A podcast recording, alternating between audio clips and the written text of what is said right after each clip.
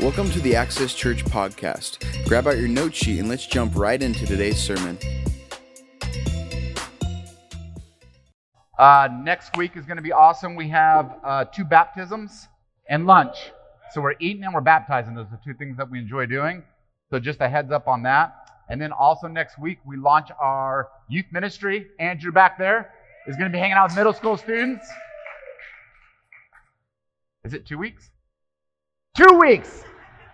So clap for two weeks, not next week, two weeks. I'm glad you told me that. Otherwise, yeah. So uh, awesome. Um, hey, uh, in groups this week, we're talking about different things. And uh, I know a lot of, how many guys use apps for like Bible verses, prayer, things like that? A few of you. Carmen came up with an awesome one that instantly in our group were like, that is really good. What's the name of the app? Prayer Minder. Really cool app. And how do you use it as far as just, it's not just a reminder, but you can like put categories and.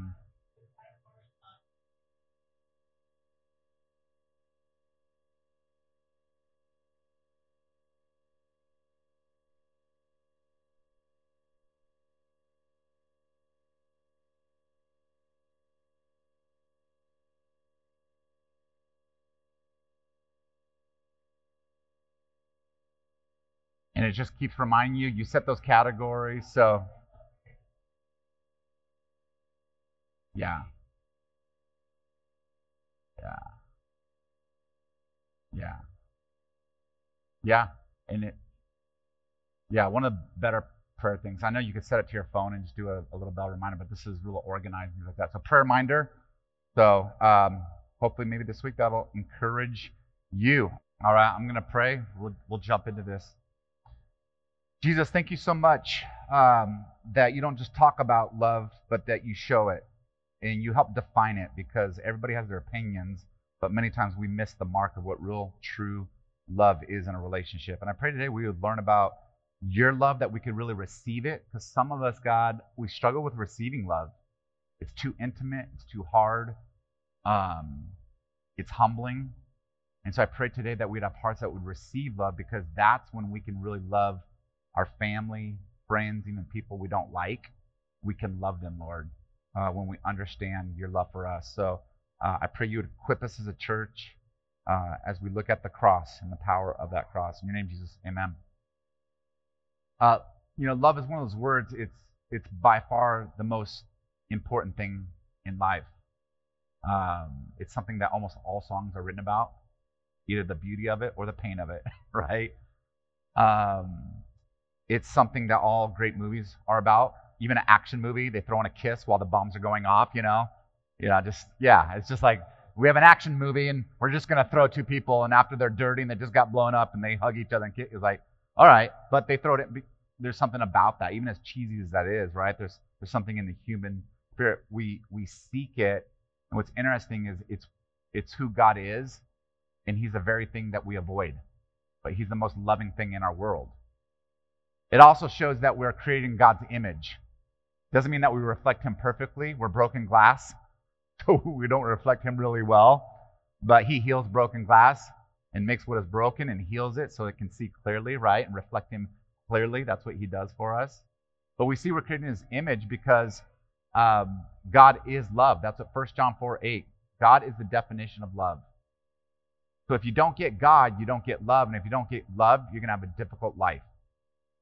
Because I would venture to say that no matter how much money you make, no matter how fit you are, no matter how, what good health you have, no matter what, um, if you get all your dreams of accumulating the cars and the things, if you lack love, then you really lack fulfillment in life.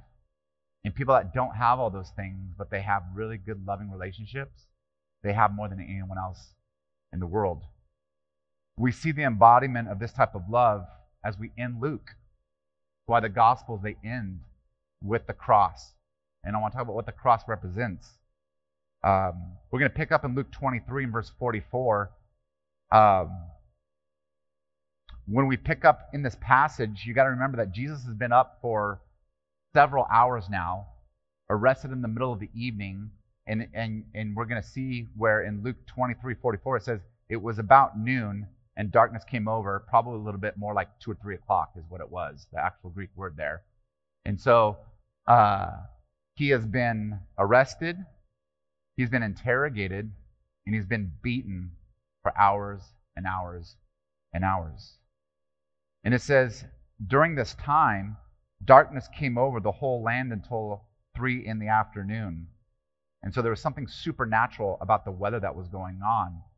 Uh, there was something that we see that when supernatural things are happening, it can intersect with the natural world. That God is both supernatural and He's involved in the natural, right? And so this cosmic thing is happening where um, it's affecting our world. The sun stopped shining, and the curtain of the temple was torn in two. When you read this, you could be like, that's a random thing. So there's some temple and the curtain torn in two. Like, is that a big deal? That is a big deal in a couple ways. One, it was a humongous curtain, and this was in the temple. The temple was divided into two sections, and the back of the temple is called the Holy of Holies.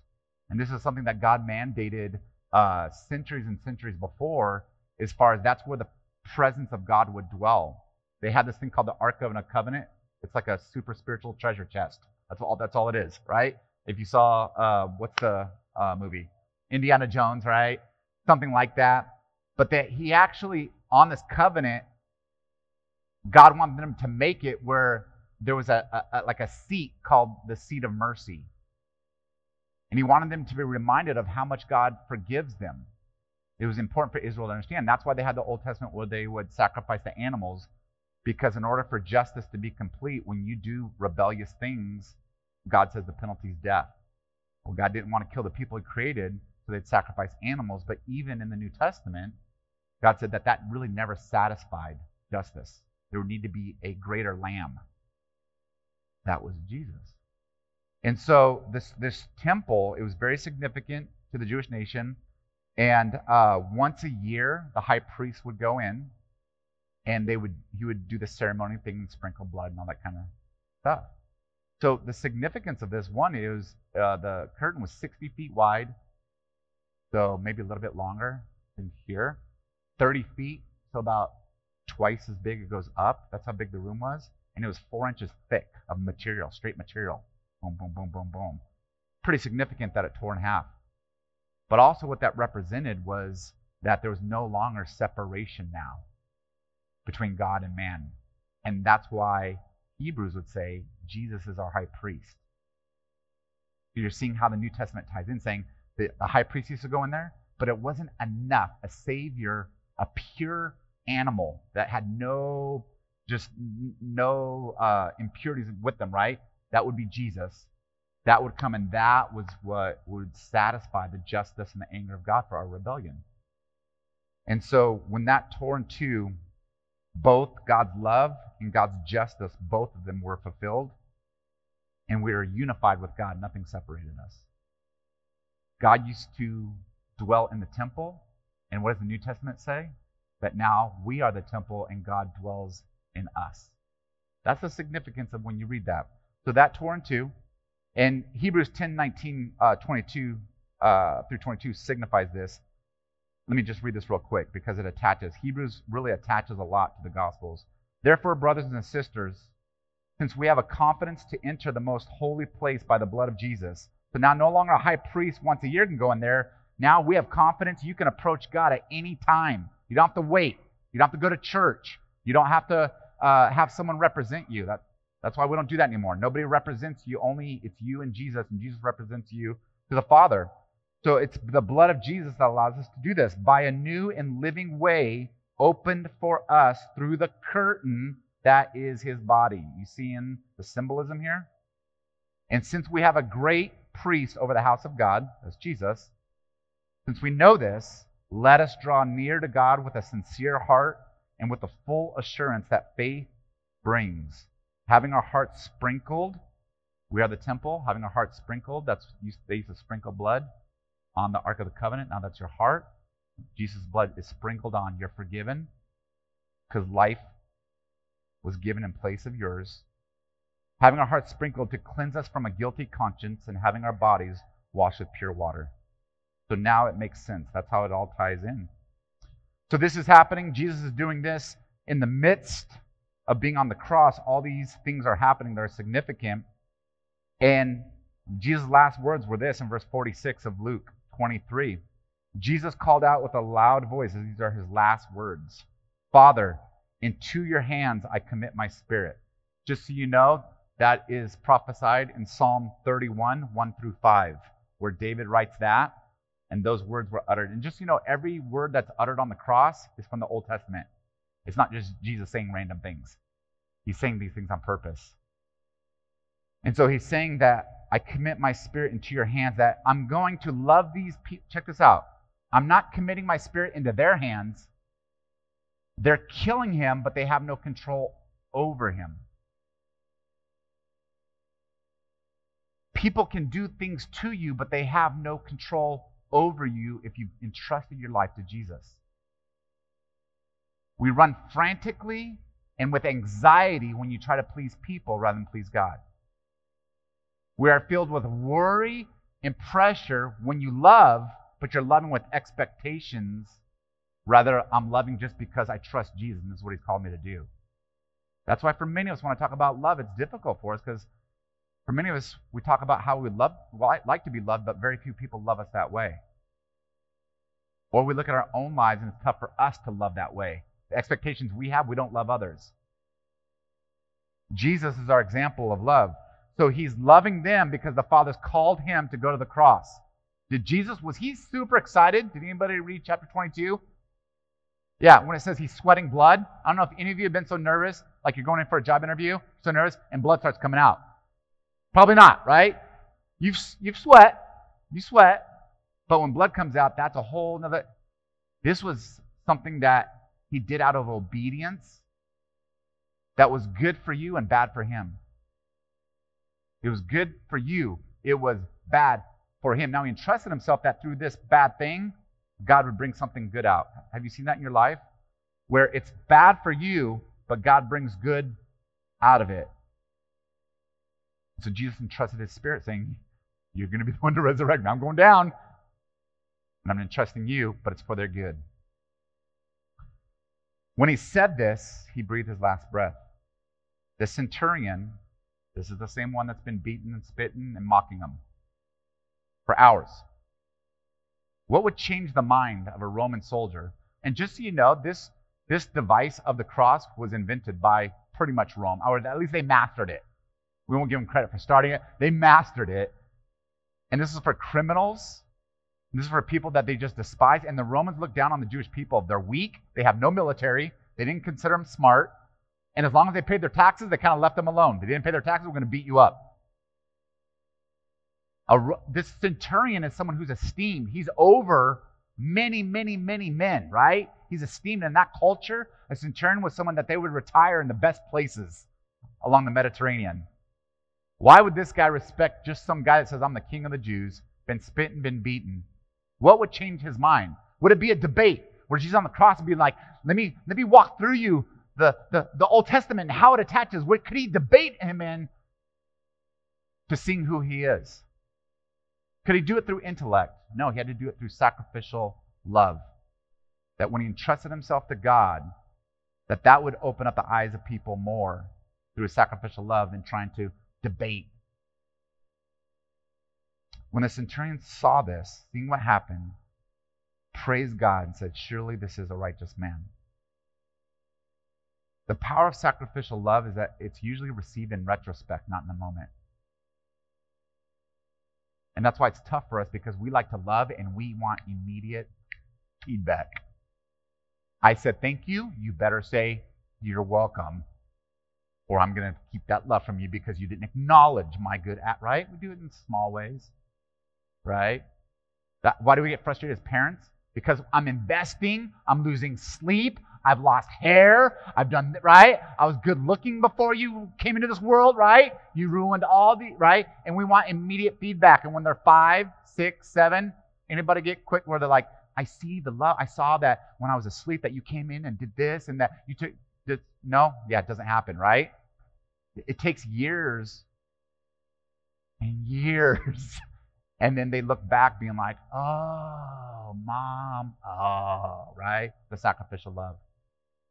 But why does the mom do that? Why does the dad do that? In hopes of what is good for them, that they're producing someone that will be able to trust Jesus, live life well, have good, healthy relationships. But I don't get immediate feedback. This is the picture of love. And whatever you define love as, I, it's important that you understand what, how God defines love. Have you ever been in a relationship where you define love one way, they define it another, and you're kind of missing each other, right?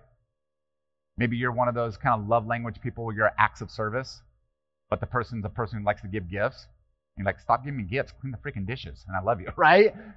You know, it's like, I, I don't need another ring, clean the dishes, and you got my heart. Well, this person's thinking that's what I want. I would want gifts. This person, right? And when we go into a relationship with Jesus, just you know, if you have a relationship with Jesus or you're thinking about it, you, you got to approach it not from, well, this is what I would do if I was God, because he could care less and you're not God. It's really important that you understand this is how God considers love. Not only is that important for you in this life, but it's important for your salvation. And this is how he defines it. The picture of love is this. We're going to put it up here. And if, you, if you're a note taker, it's just one point today. Really easy. I'm making it easy on you guys. But one point today. The picture of love is entrusting yourself there we go. Entrusting yourself to God to do what is good for people, not what they want or like. Not one person asked Jesus to go to the cross. In fact, when he told them, I'm going to go to the cross for your sins, they're like, ah, no, don't do that. Many of us have a very shallow love because we love based off what people expect of us rather than what God commands us.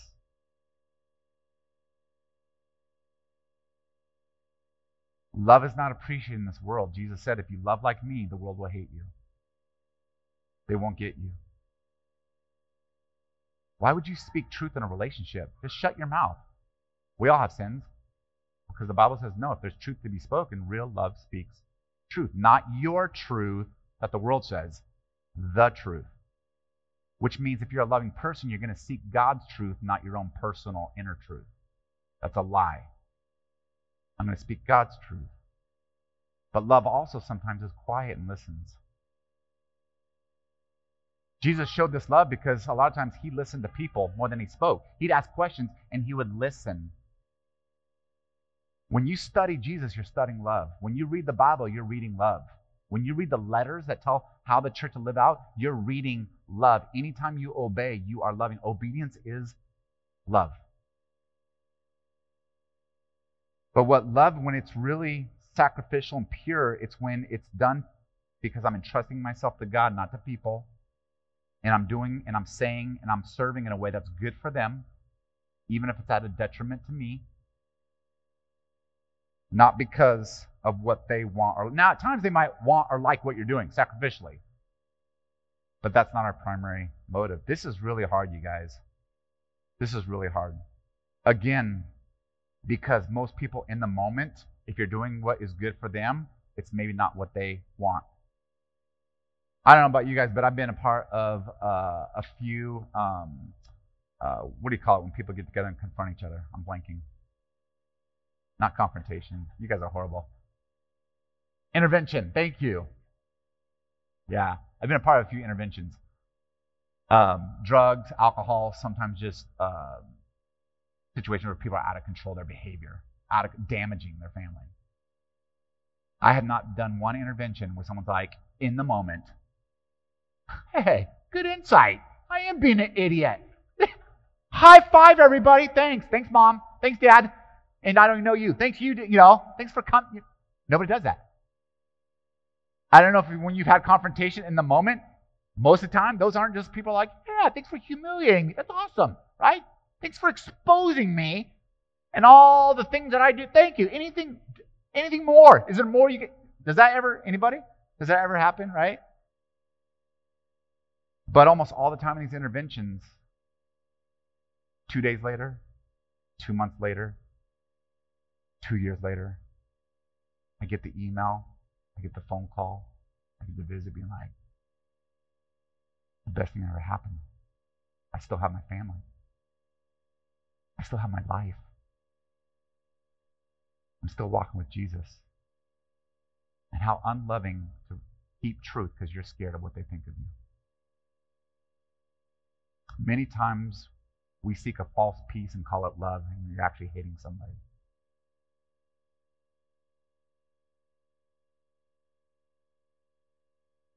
Notice the centurion did not recognize Jesus till after he died, not in the midst.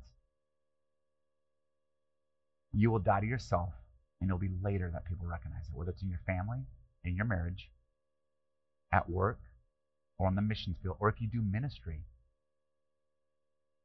Even in church. People sometimes don't want to be loved the way, and they can't take it and they'll leave, and that's okay.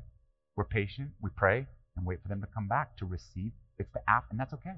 I'm not doing it for people. I'm entrusting myself to Him. And here's the thing I don't have to defend myself then when someone accuses me. If I'm loving the way God called me. Now, sometimes we get accused and we're not loving the way God's called us to. It's a, it's a right, it's a right accusation. We're being mean, we're being self. But when I'm saying, Lord, what do you want for this person? When I parent saying, not what my kid wants, Lord, what do you want for them this year as a six year old, 10 year old?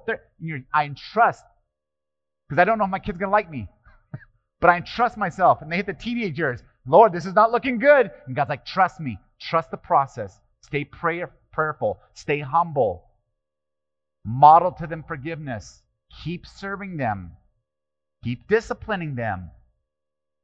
I entrust myself to Him. And so my fears go away saying, No, the Lord's got them. Does that make sense? It was 20, I believe 26 years, uh, over 25 years later, I got a phone call from a young man named Mike. Mike, I haven't seen you in over 25 years. Hey, can we get breakfast? Usually, when someone wants to meet for me for breakfast, it's bad, right? So I'm like, okay, right? Because they got something bad, they want to meet with me, they haven't seen me, you know, need to talk. All right, so I'm expecting, preparing, like, all right, we're going to do some counseling, we're going to get, you know, like this. So I'm going to help them, you know. So we show up, so and he goes, just want to say thank you. I haven't seen you 25 years. I don't know what you're thanking me for, you know. Well, Mike and I had a rough relationship when he was in youth group. He had a very tumultuous home life. He made life difficult in our youth group. But I never responded in anger like his dad. I never yelled at him like his dad. I was firm, kicked him out of youth group a couple times, and yeah, you can't do that. We love to have you back, but not tonight. But when I did that, I'd also take him out to lunch that week. He was a very difficult kid to be around. Very difficult. Lied, hard heart, didn't receive anything, never said thank you. Buy lunch, no thank you. Probably didn't even like that I took him out to lunch.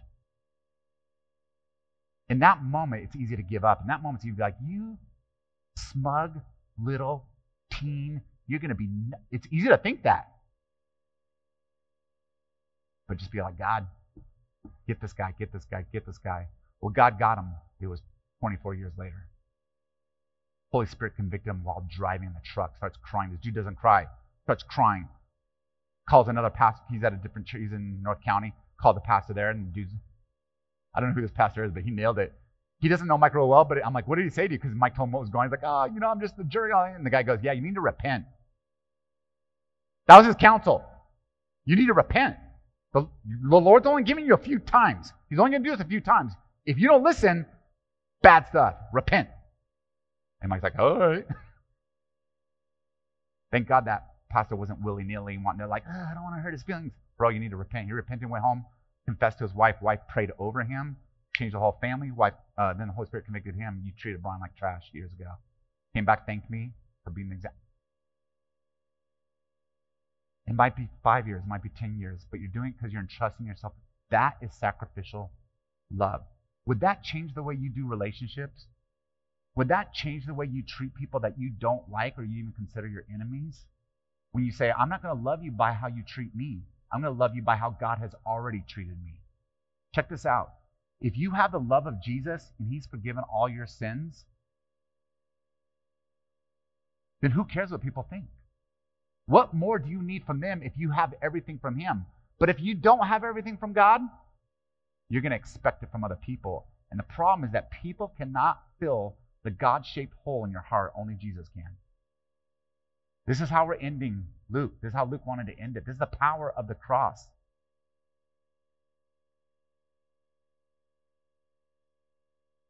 Just for a few minutes, can we bathe in the verses that really define love? This is Jesus speaking, and then the letters. Look at how love is defined and compare it with how you're loving right now to see if God wants to shift you over and making sure that that you are really reflecting him well. Well, first of all, John 13, 34 through 35 says this A new command I give to you love one another as they love you. Is that what your Bible says? Oh, that's weird. Okay. Let me no, let me read the real one. Love one another as you feel like loving. Is that what your Bible says? I don't know. Okay. How about this? Love one another as I have loved you. He says, if you're a Christian, if you consider yourself a Christian, and just so you know, Luke has been more about convicting Christians than convicting people that aren't Christians. Because what Jesus wants to make sure is two things. If you're not a Christian, that you understand what it means to be saved. You don't make that up. But two, if you think you're saved, that you really are, and you're not deceiving yourself. That's why that's why the life of Jesus was lived out and why they wrote about him, okay? And so he's saying a new command is that now you love based off how God has loved you, so you must love one another. By this, everyone will know that you are my disciples if you love one another. How do people know if you're a Christian? Because you love like Jesus, not how you want or feel like loving. Parents, I want to encourage you if you're reading your Bible with your kids, you're doing devotions, sometimes it's the pinnacle of Christianity. Like, oh, I do devotions. It means nothing if you can't live it out the next day. If you're screaming at them, you're calling them names. If sports to you is bigger than their love for Jesus, and you cheer when they shoot, when they make a goal or they do something like that, but missing church is okay, and you never talk about Jesus, your devotions mean nothing. Now, if you want to do your devotions with a house that's living out love, beautiful, go for it. But a disciple is known by the way they love, not the way they study the Bible. A disciple is known by if they love like Jesus rather than if they know a lot about Jesus. John 17, 25 through 26. This is the prayer of Jesus. Look at the prayer of Jesus. This is his last prayer before he dies. Prayer, big prayer, important prayer. He says, Righteous Father, though the world does not know you, I know you, and they know that you have sent me. I have made you known to them. So the life of Jesus just so you know, makes you known to God the Father. If you know Jesus, you know exactly how God the Father thinks and acts. And he says, I have made them uh, I have made you known to them and will continue to make you known in order that the love you have for me may be in them and that I myself may be in them. The goal of Jesus is to save you, but also is to indwell in you. That's why the curtain torn too. No longer is God with us, He's in us. Now, here's the thing do you believe that? Do you understand that?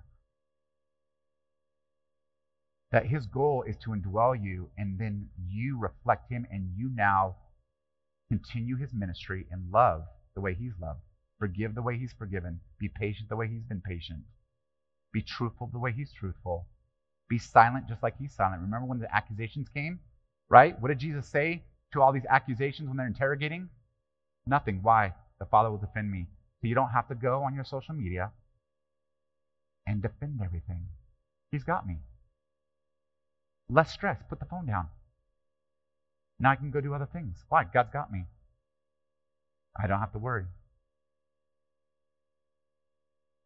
Romans 5 8 says this, but God demonstrates his own love for us in this while we were still sinners, Christ died for us. So, what do we learn about love? Love is proactive, not reactive. Love doesn't wait for someone to love them first. The love of God is first to act. I don't have to wait for someone, whether they're a stranger or whether they. I go. When the Spirit tells me to go, I go. And just, you know, when I talk about listening to the Spirit throughout the week, a lot of times we're listening to the Spirit like, what do you want me to do? What do you want me to do? I'm going to give you the great secret every day, what the Holy Spirit wants to do love. And so now he's going to give you love this person, love that person. Hey, text this person. When you listen to the Holy Spirit, he will always lead you to love. When you're not listening to the Spirit, it'll usually be selfish. And when you start thinking all about you and your plans and your money and your all that kind of stuff, that's usually not from the Spirit. Just so you know. The Spirit is not all about you. It's not all about you. It's all about Jesus. So love is proactive, not reactive. The last verse that I want to look at, Romans 12, 9 through 11, really challenges us with this. Love must be sincere. Okay, now he's going to define sincerity. Real sincere is real. It's not manufactured, it's not fake. What's sincere, godly love? Hate what is evil. Did you catch that? Love includes hate. Is that weird to anybody? Right? Usually that's a paradox. Wait, I don't I don't hate anything because I'm full of love. No, you actually lack love if you love evil. If evil in the world, you're like, eh, as long as it doesn't happen to me. The love of God's not in you because true love hates evil. Why? Because evil destroys and divides, and love builds and unites. So, yeah, it bothers me, and it's okay for me to have righteous anger when I see evil. I see kids being trafficked. I see lies. I see the powerful demolishing the poor. I see those things, and it's okay. Now, I can't let my heart be filled with hate, but love doesn't enjoy or embrace those things. It hates those things, right? And it doesn't want those in a relationship. It doesn't want those in a family. It doesn't want those at work. Love must be sincere. So, sincere love hates what is evil, clings to what is good, be devoted to one another in love. Devoted. I don't give up on marriage. I don't give up on my kids. I don't give up on friendships. I might set boundaries, but I don't give up. I keep praying for them, keep encouraging. Might set boundaries, but I don't give up. I'm devoted. Honor one another above yourselves. Sincere love looks at people saying, you know what? Honor them. You first on the freeway. I don't need to go 10 miles an hour faster and then cut you off and then back off. When we leave this church, we should just let every car go before we get out of this parking lot. Just keep going. That's what honor them, yield to them rather than me first. Honor one another above yourselves. Never be lacking in zeal, but keep your spiritual fervor. And check this out sincere love by serving the Lord. The sincere love is actually God focused and people implemented. It's not people focused. Love is, its sincere love is out of service to the Lord, not out of insecurity for someone to like me.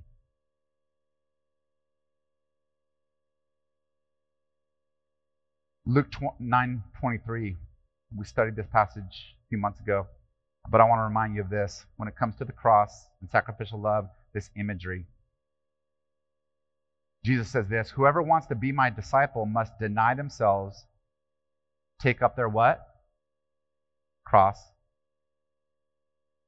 daily and follow me. The cross symbolizes the, sacrifice, the sacrificial love. The cross symbolizes, though, obedience to God, service to Him, implemented by loving and forgiving others that were being hateful, right? What Jesus says is every day. Not one time, not when you were a kid, you got baptized, or you, you prayed a prayer 10 years ago. You know what a Christian does? Every day we wake up, we say, sacrifice my desires, my wants, my demands, my expectations. I got to nail them to the cross. Jesus, get rid of me. Remind ourselves, die to yourselves, and go show sacrificial love, but out of service to Jesus, not out of their expectations. That's the life of a Christian. This is how Luke ends. Because he says what Jesus did is now what he expects of us. And we'll implement in different ways. We got, right, teachers, administrators, construction workers, and things like that. And God's love needs to get into all those areas. But he's sending you, he's sending you as a representative of him, not of yourself. This is how Luke ends. This is what it means to be a Christian. We lack spiritual influence when we resist sacrificial love. You want to know why the church right now is very ineffective at reaching people for Jesus? Not because we need more events. but the, what the world needs to see is that we're completely different from them. We love different, we act different. And how you, just like that centurion that changed his mind, he saw the sacrifice of Jesus. You will have great spiritual influence in people's lives when you reveal sacrificial, godly love to them. And this is why we take communion. We're, we're going to sing some amazing worship songs. We're about to, it's about to go off. It's going to be good. Okay? But here's the thing these words tie in. And this is why we take communion every week. Why do we do this? I hope it doesn't become like, blah, blah, blah, oh, turn, and no, no, no. This reminds us, oh, yeah, this is what my life's about. That it's not about me, and I'm going to spill blood in this life. I'm going to lose. People might not like me, but I'm going to trust myself to God, and that eventually they're going to be like, ah, they were loving me. And that will change their lives. So, the worship team, would you guys come on up? And um, I would like to pray prayer blessing upon you guys. If you've never made that commitment to Jesus sometimes, it's just like, well, what do I do? I have these feelings, things like that. You know what you do is you just say, Jesus, thank you for your forgiveness. You receive his love, and then you trust him and follow as he guides you through the Bible and through other Christians on how to love. And so just take communion today and just thanking God for what he's done for you, through you, and in you. So, Jesus, God, I pray that the cross would never get old to us. It wouldn't become some symbolism thing of a necklace where it's a cool tattoo or it's kind of like this chic thing. It was an instrument of death. It was an instrument made to demolish people, but it could not keep you in the grave. Three days later, you would rise again because you trusted your Father. And God, I pray that we would rise again in you. That we would understand that we have an eternal purpose here and we don't walk in our own strength, we don't walk in our own love, but we walk in you. And that you promise to fill us, to lead us, to guide us as we obey you. God, I pray that every single person here, from the youngest to the oldest, would have the, the, the indwelling of the Spirit just like the temple did. And that Holy Spirit would not be about their, their lives and them being selfish, but would compel them to be loving. Compel us to the scriptures to understand love. Compel us to other Christians to encourage one another in love. Compel us, God, to people that don't know, they have not grown up in a peaceful, safe, loving environment, that we would show them that kind of love, a devoted love, a sincere love, God. And may our church be powerful never by our programs, but by our sacrificial love. We worship you now. Speak to us, fill us, God, and prepare us for this week. In your name, Jesus. Amen. I hope that today just makes you appreciative and really frees you up. All the pressures of life. It boils down to this. Uh, we're going to live this life, and you stand before one person. And it's not who you're married to, it's not your kids, it's not people you work with. Whatever the opinions they are, mean zero. It's all about if God says, Oh, I know who you are. Oh, yeah, yeah. You allowed my love into your heart, and then you love me back. Oh, I know you. And then forever with Him in a place where love is just pure, good. That's what we're shooting for. But our world needs to see that now. We bring that now. We bring eternity now into our world. And so I hope it simplifies it. I hope that this week, every day when you wake up, don't forget, crucify yourself. Crucify yourself and let Jesus live through you. And I guarantee you're going to have a great day. Thank you for listening to today's podcast. For more information or to get in contact with our pastoral staff, please go to go to accesschurch.com.